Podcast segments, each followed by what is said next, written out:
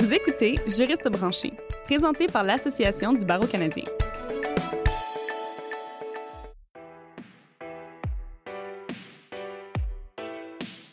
Bonjour et bienvenue à Juriste branché. Je suis votre animatrice, Catherine Provost. Aujourd'hui, nous allons explorer le sujet du réseautage et du développement des affaires dans le contexte des petites firmes juridiques et des juristes autonomes. Pour vous conseiller adéquatement, nous avons le plaisir aujourd'hui de discuter avec Maître Martine Boucher.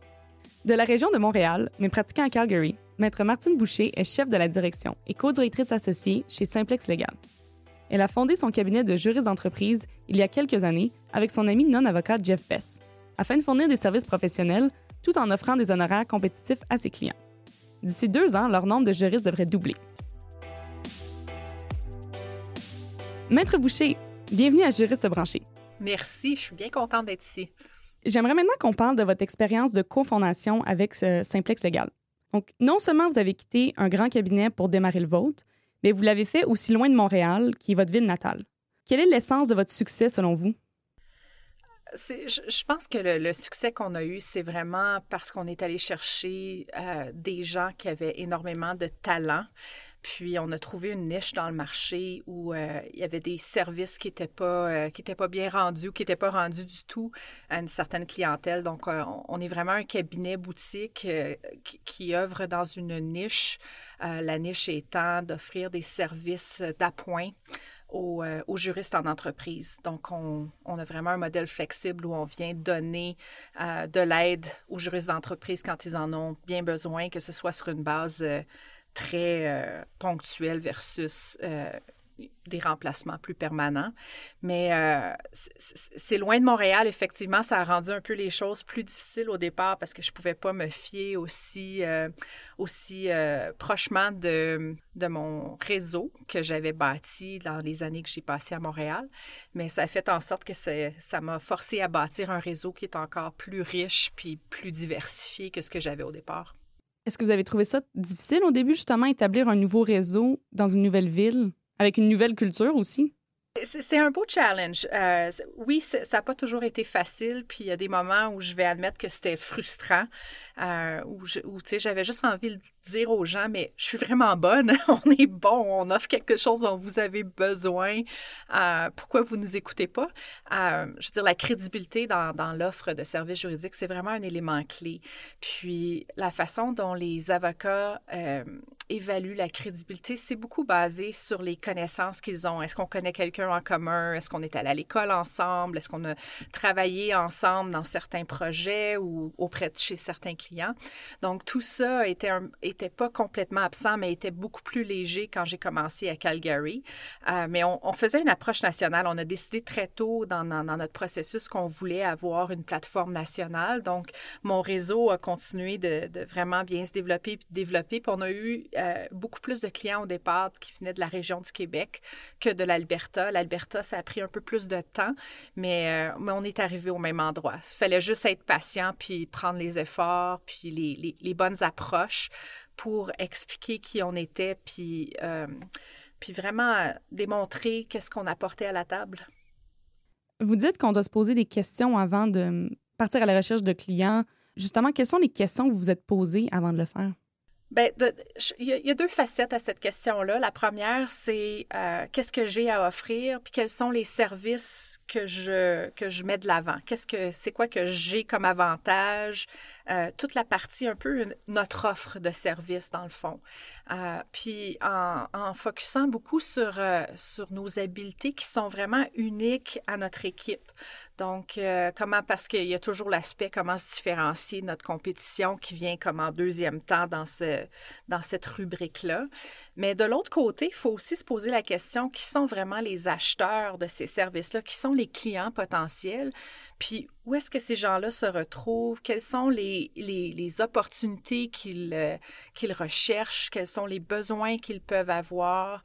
Euh, quelles sont les forces, les faiblesses euh, de, leur, de leur industrie, de leur segment, de leur, de leur travail? Toutes ces questions-là qui nous amènent à bien connaître le client potentiel combinées avec notre propre connaissance de qui on est, nos compétences uniques Et notre offre de service, c'est vraiment le confluent de ces, ces deux gros sujets-là qui nous, qui nous amène, qui nous a amené, nous, à décider où est-ce qu'on voulait se lancer, puis qu'est-ce qu'on pensait qu'il allait avoir le plus d'efforts, puis euh, avoir le plus d'effets, pardon. Puis, euh, puis à, partir de là, ben on teste, hein? Il n'y a, pas, a pas de façon magique. Il faut essayer. Il y a des fois qu'on s'est cogné la tête sur le mur, puis qu'on a reviré de bord, puis qu'on a décidé de, choisir une autre approche. Il faut, euh, il faut balancer entre être tenace, puis faire les choses parce que ça prend du temps parfois à arriver, puis savoir aussi parfois juste dire non, non celle-là, c'était pas la bonne, euh, on va choisir autre chose. Moi, ce que ça me mène à me demander, c'est comment est-ce que ces changements-là, comment ces rencontres-là ont pu affecter votre plan de développement? Donc, vous rencontrez des, clients potentiels, vous voyez les besoins. À quelle fréquence ou à quel moment est-ce que vous vous dites, OK, il faut changer notre approche ou il faut changer notre plan d'affaires? C'est une excellente question, Catherine. Euh, je pense que euh, y a différents moments où on peut se poser ces questions-là. Dans notre cas, il y a des moments où ça a été très spontané. Euh, après une rencontre vraiment importante avec un, client, il y a comme un moment magique des fois qui s'établit puis qui, qui te fait dire, oh mon Dieu, je devrais vraiment pousser mes services en les vendant de la façon que le client les a résumés. Il y a des clients qui vont te résumer ta proposition d'affaires dans, dans, de façon absolument incroyable. Il y a des clients qui te challenge en te demandant, est-ce que tu peux m'offrir tel service? Est-ce que tu peux faire ça pour moi? Puis tout d'un coup, ça, ça, démarre tout un questionnement où, où tu te dis, mais pourquoi pas? Pourquoi est-ce que je n'ajoute pas ça à notre panoplie de services? Alors, il y a des moments comme ça spontanés où on le sait presque instinctivement que c'est la bonne décision. Mais je te dirais que de façon, euh, encore une fois, très concertée, euh, Jeff et moi, on a un, cycle de gestion stratégique qui est très, très discipliné. On a une, deux fois par année, on fait une évaluation de notre plan annuel selon les objectifs qu'on s'est fixés en début d'année, euh, selon où on veut arriver. On revérifie à la mi-année à quel point on est à on est en ligne avec nos objectifs annuels. À chaque trimestre, on réévalue également les projets, comment on avance, comment nos efforts de, de, réseautage et de développement des affaires ont progressé, si on veut faire des réajustements. Donc, on a vraiment instauré une, une planification stratégique qui nous permet de, de faire des, des checks à intervalles très réguliers, en plus de ces moments spontanés-là dont je faisais mention un petit peu plus tôt justement, vous avez parlé beaucoup de, Jeff, qui est votre euh, cofondateur. Vous dites souvent que votre meilleure décision, c'est d'avoir fondé votre cabinet avec lui, euh, puisque c'est pas un avocat. Est-ce que vous pouvez nous en parler?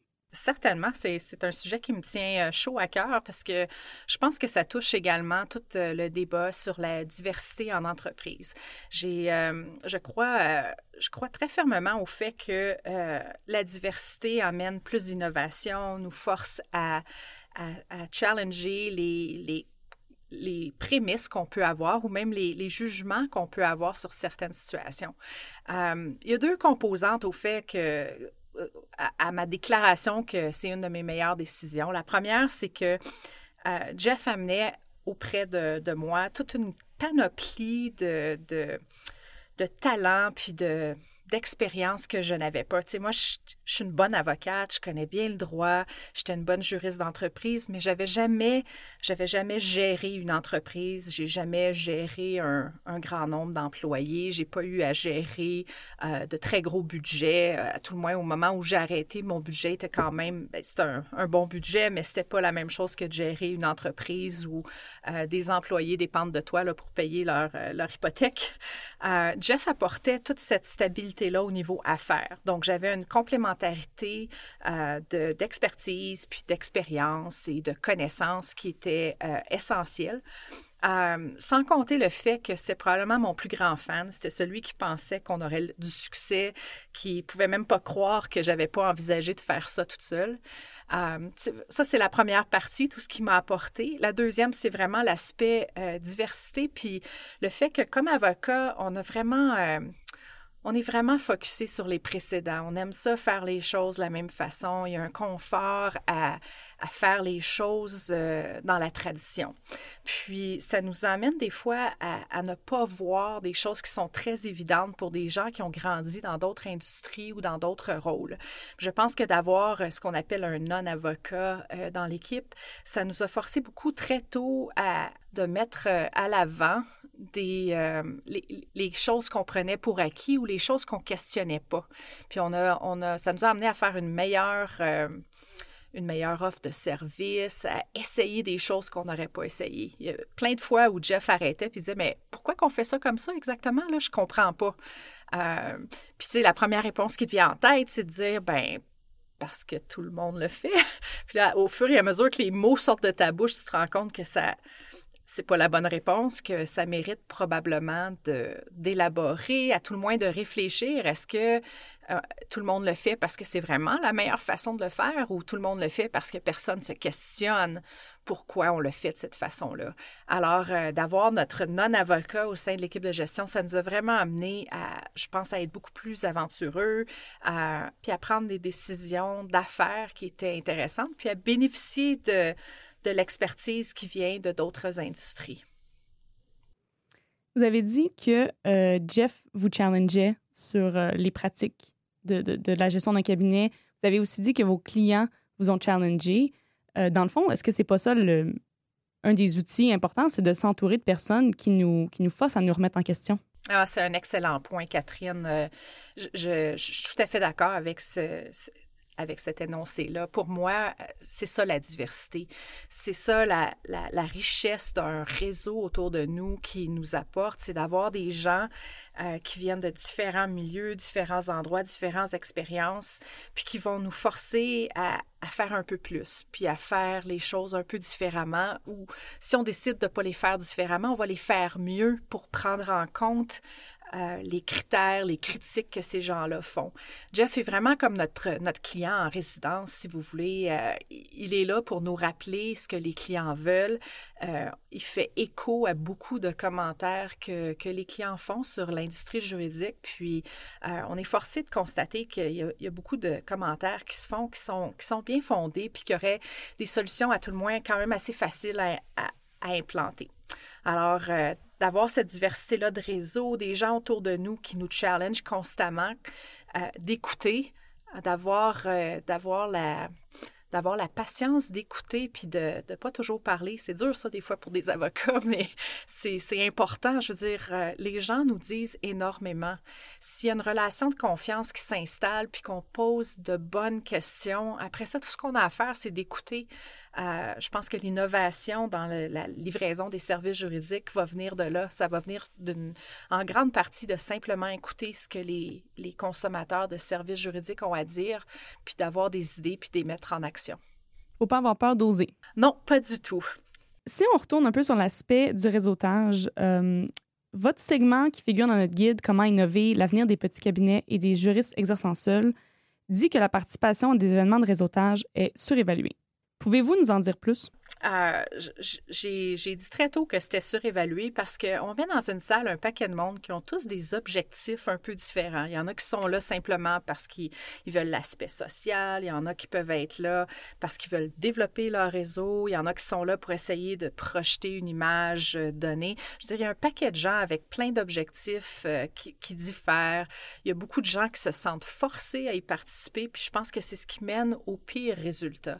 Juste de participer à une activité de réseau sans avoir d'objectif précis je sais pas, c'est comme partir magasiner sans avoir de, liste précise de ce qu'on veut euh, acheter. Euh, on risque de revenir à la maison avec plein de choses qui sont pas nécessairement les choses dont on a besoin. Euh, crois à, deux principes fondamentaux en matière de réseautage. C'est un, avoir une très bonne compréhension de nos objectifs. Il faut savoir qu'est-ce qu'on veut acheter sur notre liste de, de, de magasinage. Il faut savoir aussi euh, où sont ces gens-là, puis comment on veut aborder les choses. Puis après ça, il faut avoir du plaisir à le faire.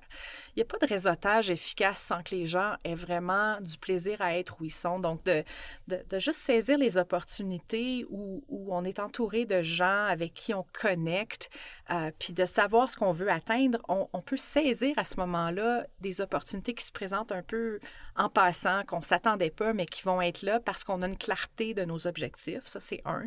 Deuxième, deuxièmement, après ça, on peut le faire aussi avec beaucoup plus euh, un plan concerté, décider où sont ces gens-là, puis comment s'en prévaloir. Puis euh, cet aspect-là de, planification amène des résultats beaucoup plus importants. C'est probablement un niveau euh, de maturité en matière de réseautage qui est un petit peu plus avancé, mais pour les gens qui commencent puis qui se lancent en affaires, de, au moins avoir du plaisir, là, ça, ça paraît tout le temps. Les gens le savent si tu as du plaisir, si tu es en train de faire du réseautage de façon efficace. Tu vas avoir du plaisir. Puis le monde a envie de travailler avec des gens qui, qui sont de bonne humeur puis qui ont du plaisir à être autour. Donc, euh, je pense de suivre ces instincts-là puis d'être vraiment dans une sphère où, euh, où on a où on, a du plaisir à, à faire ce qu'on fait, c'est la clé du succès selon moi si on a planifié à l'avance, qu'on a une bonne compréhension de nos objectifs, c'est beaucoup plus facile de voir une opportunité quand elle passe. On peut, on peut avoir du plaisir parce qu'on on a la sécurité de savoir qu'est-ce qu'on veut atteindre comme objectif. On a une opportunité, alors on peut juste se lancer puis être nous-mêmes. Quel genre d'objectif est-ce que vous vous fixez par curiosité? J'ai euh, mon exercice de planification annuel inclut euh, vraiment un 360 degrés. Les gens pourraient penser que ce n'est que, que business, loin de là. Moi, j'ai démarré Simplex avec Jeff avec un objectif qui était très personnel, ce qui ressemble à ce que beaucoup d'entrepreneurs font, mais je voulais, euh, je voulais trouver un endroit où je pouvais exercer ma profession, continuer ma croissance comme comme personne d'affaires, comme juriste, puis d'avoir du plaisir, puis d'atteindre certains objectifs de, santé et de bien-être. Alors, quand je parle de 360, c'est vraiment, euh, les objectifs peuvent être aussi euh, variés que de de m'assurer que je, je, prends des mesures très concrètes pour euh, guérir les problèmes de colonne que j'ai eus depuis des années. Euh, j'aimerais ça euh, pouvoir prendre cinq fois par année des vacances, puis aller visiter certains endroits, jusqu'à on aimerait avoir tant de clients dans telle région pour l'année prochaine. Donc, avec l'exercice vient, vient certains certains objectifs plus clairs que d'autres. Euh, il y a des objectifs qui sont numériques, qui sont facilement euh, mesurables. Puis comme je le mentionnais tantôt, il y a des objectifs que je ne suis pas tout à fait certaine comment on va les atteindre, comment on peut y arriver, mais, euh, mais on y arrive. Alors, on, les met sur on les met sur la table. Je vais donner un exemple plus précis. Catherine, il y a deux ans, j'avais mis sur ma liste que je voulais comme objectif très personnel de croissance, je voulais devenir meilleure à faire des présentations puis développer un niveau de confort à être euh, sur scène, euh, faire des conférences, faire des podcasts comme on est en train de faire là. Et euh, j'étais pas certaine comment je pouvais arriver à, atteindre cet objectif-là, mais de l'avoir mis sur ma liste puis d'avoir juste euh, d'avoir juste reconnu le fait que c'était quelque chose que je voulais faire. Mais par la suite, j'ai saisi beaucoup d'opportunités. Puis quand on m'a approché pour faire des entrevues, on m'a approché pour participer à certaines conférences, j'ai vraiment choisi là où je voulais investir mon temps en fonction des opportunités qui me rapprochaient le plus de ces objectifs-là.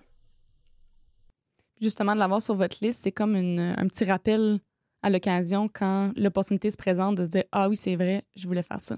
Tout à fait. Puis je revois la liste. Je veux dire, j'établis mes, objectifs euh, annuellement, mais à chaque trimestre, je repasse chacun des objectifs pour, euh, m'accorder un peu un pourcentage de d'accomplissement. je suis rendue, je suis à 0 je suis à 50 je suis à 75 puis euh, je, revois ceux que je n'ai pas fait de progrès, puis je réévalue, est-ce que c'est toujours un objectif qui est important? Parce que s'il est important, je devrais être en train de travailler dessus. S'il n'est pas important, puis qu'il fait juste s'asseoir sur ma liste, j'ai aussi appris les bienfaits de les rayer de la liste et de prendre euh, plus de paix d'esprit euh, en rayant les items, de garder des corps morts sur la liste, ça, ça fait du bien à personne en voyant qu'est-ce qu'on a, qu'est-ce que vous avez euh, atteint, dans le fond? Vraiment euh, une ligne d'horizon. Je veux dire, les objectifs, ça, ça, ça, guide ma démarche, ça me fait avancer. Euh, puis, dans, le même, euh, dans le même souffle, au moment où je regarde mes objectifs, je prends le temps aussi de célébrer les succès. Je veux dire, il faut, faut pas juste se refixer des nouveaux objectifs, il faut prendre du temps pour, pour voir ce qu'on a accompli, puis, tu sais, de regarder par-dessus son épaule une fois de temps en temps, puis de, de voir le chemin qu'on a parcouru. c'est toujours ça fait du bien. Puis je pense qu'on le fait pas assez souvent. Puis c'est un outil important pour bâtir notre résilience puis notre capacité à, à se relever quand il y a des moments un petit peu plus difficiles qui arrivent. Dans le fond, le développement des affaires de votre entreprise est aussi passé par votre développement personnel. Tout à fait. Tout à fait. Je pense que les deux étaient, euh, était vraiment très, très étroit, surtout au début de, ma pratique, au début quand on a lancé Simplex. Euh, la beauté des dernières années, c'est que notre équipe s'est vraiment épanouie. On a ajouté beaucoup de nouveaux membres, puis euh, des gens dont je suis extrêmement fière de dire qu'ils font partie de mon équipe. Je suis, je suis, toujours, euh, je, suis toujours un peu abasourdie quand je regarde les, les CV des gens de notre équipe, leur expérience, c'est fascinant. Alors, il a fallu que je fasse une évolution où je ne vendais plus Simplex comme étant euh, ce que Martine peut faire, mais je vendais Simplex comme étant ce que notre équipe peut faire pour vous, puis en me distançant de plus en plus euh, du de l'avant-front. Donc, je suis là, je supporte notre équipe, mais ce n'est pas les services de Martine qu'on vend, c'est vraiment les services d'une équipe super talentueuse qui a beaucoup d'expérience.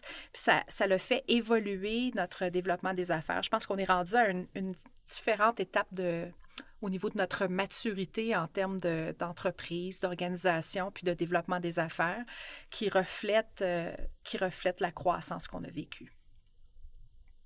C'est vraiment euh, intéressant de savoir, de, voir le lien entre votre euh, développement personnel, votre développement d'affaires, euh, le développement de, vos juristes, j'imagine, parce qu'eux aussi grandissent dans votre entreprise. Tout à fait. nos juristes, nos juristes prennent une place de plus en plus grande. On a on a des gens, on a accepté qu'il y a des gens qui aiment ça, faire du développement des affaires, puis il y a des gens qui aiment moins ça. Donc, on a offert cette année, euh, pour la première fois, on a offert une, session sur euh, comment faire du développement des affaires quand on a ça. Euh, puis c'était vraiment une idée juste de leur donner des outils, démystifier, leur faire réaliser que nos attentes comme entreprise, c'est pas vraiment qu'ils reviennent avec un client ou qu'ils signent un gros contrat, c'est juste qu'ils qui disent leur histoire. Euh, je crois qu'il y a euh, un, pouvoir énorme dans le, simple fait de dire une histoire, de raconter notre propre histoire.